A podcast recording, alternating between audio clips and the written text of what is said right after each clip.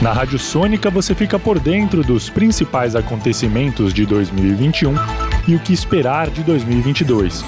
Economia, política, esporte, saúde, cultura. Tudo isso no balanço e perspectiva da Sônica Metodista.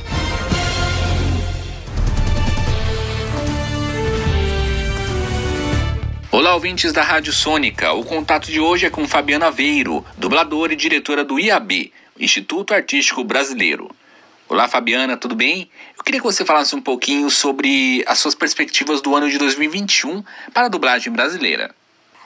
Oi, Felipe, boa tarde, tudo bem? Então, eu te falo o seguinte: na minha opinião, foi um ano difícil, mas muito mais no sentido da gente ter que se adaptar às mudanças do que no sentido de, de não ter trabalho, porque o trabalho não parou né? É, alguns estúdios pararam por um tempo, por pouco tempo, alguns um pouco mais, outros menos.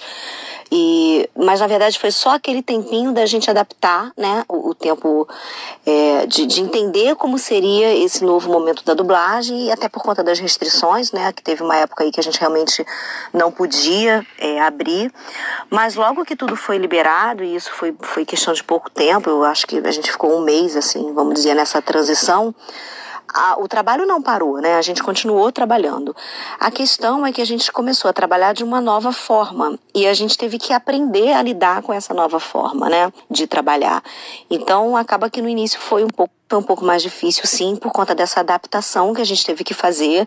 A gente teve que se preparar para um trabalho, né, uma, uma mudança que a gente não estava acostumado e foi de uma forma repentina, não foi aos poucos, né? Então a gente teve que, é, de uma hora para outra, mudar a forma de, de fazer, a forma de trabalhar. Mas é, foi mais difícil, na minha opinião, foi mais difícil por isso. Mas ficar sem trabalho a gente não ficou, não. A dublagem não parou 100%. No meu caso, especificamente, eu já tinha um estúdio montado para fazer trabalho remoto, porque teve uma época da pandemia, 2020, é, que era só remoto, né? E depois que começou, a gente começou a ir para os estúdios e tal, algumas pessoas antes, outras demoraram um pouco mais. Eu demorei um pouco mais para voltar a trabalhar presencialmente, mas eu já tinha quando quando a coisa do, da dublagem remota virou uma uma realidade, eu já tinha um estúdio montado por conta do curso que eu tenho aqui, né, que é o Instituto Artístico Brasileiro, que é o curso de dublagem que eu tenho. Então eu já tinha a estrutura toda de estúdio, então eu só tive que vir para cá para fazer o meu trabalho remoto daqui. Mas muitos colegas precisaram realmente comprar equipamento, pensar em acústica é, e adaptar alguns lugares nas suas próprias casas para poderem trabalhar. Então essa foi uma mudança muito significativa, assim, nesse sentido foi difícil. Legal, legal. E para 2022, quais são as suas expectativas para o cenário da dublagem?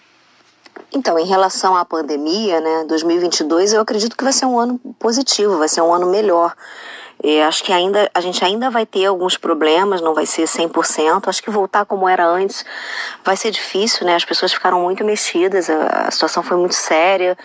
Mas eu acredito que vai ser um ano melhor, sim, por conta da vacinação que está avançando, né? As pessoas já estão aí com segunda, algumas com terceira dose, por conta da gente também ter aprendido um pouco mais é, como lidar com esse vírus, né? Porque no início a gente não sabe o que faz e, e a gente acaba exagerando por medo, né? Por não saber. Agora a gente já sabe lidar, a gente sabe, né? Onde a gente tem que usar máscara, é, os cuidados que a gente tem que ter e principalmente por conta da vacinação, eu acredito que ano que vem vai ser um ano melhor e isso não só na dublagem, mas em tudo. Acho que no Brasil como um todo, né? É o reflexo dessa, desse avanço aí da vacinação e da, da, tranquilidade maior das pessoas. As pessoas estão com menos medo, né? Embora a coisa ainda esteja né, acontecendo e ainda haja muito medo, mas eu sinto que as pessoas estão com menos medo e eu acredito que no ano que vem a coisa vai melhorar. E na dublagem também, né? Porque cada vez tem mais canal a cabo, né? A cabo é streaming que chama agora, né? Streaming. E tem bastante coisa. Eu acho que pro ano que vem vai melhorar cada vez mais. Eu espero, né? tô bem, tô bem positiva em relação ao próximo ano. Essa foi Fabiana Veiro, dubladora e diretora do IAB, Instituto Artístico Brasileiro. Felipe Laurindo para a Rádio Sônica. Na Rádio Sônica você fica por dentro dos principais acontecimentos de 2021 e o que esperar de 2022.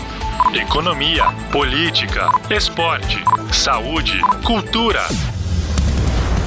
Tudo isso no balanço e perspectiva da Sônica Metodista.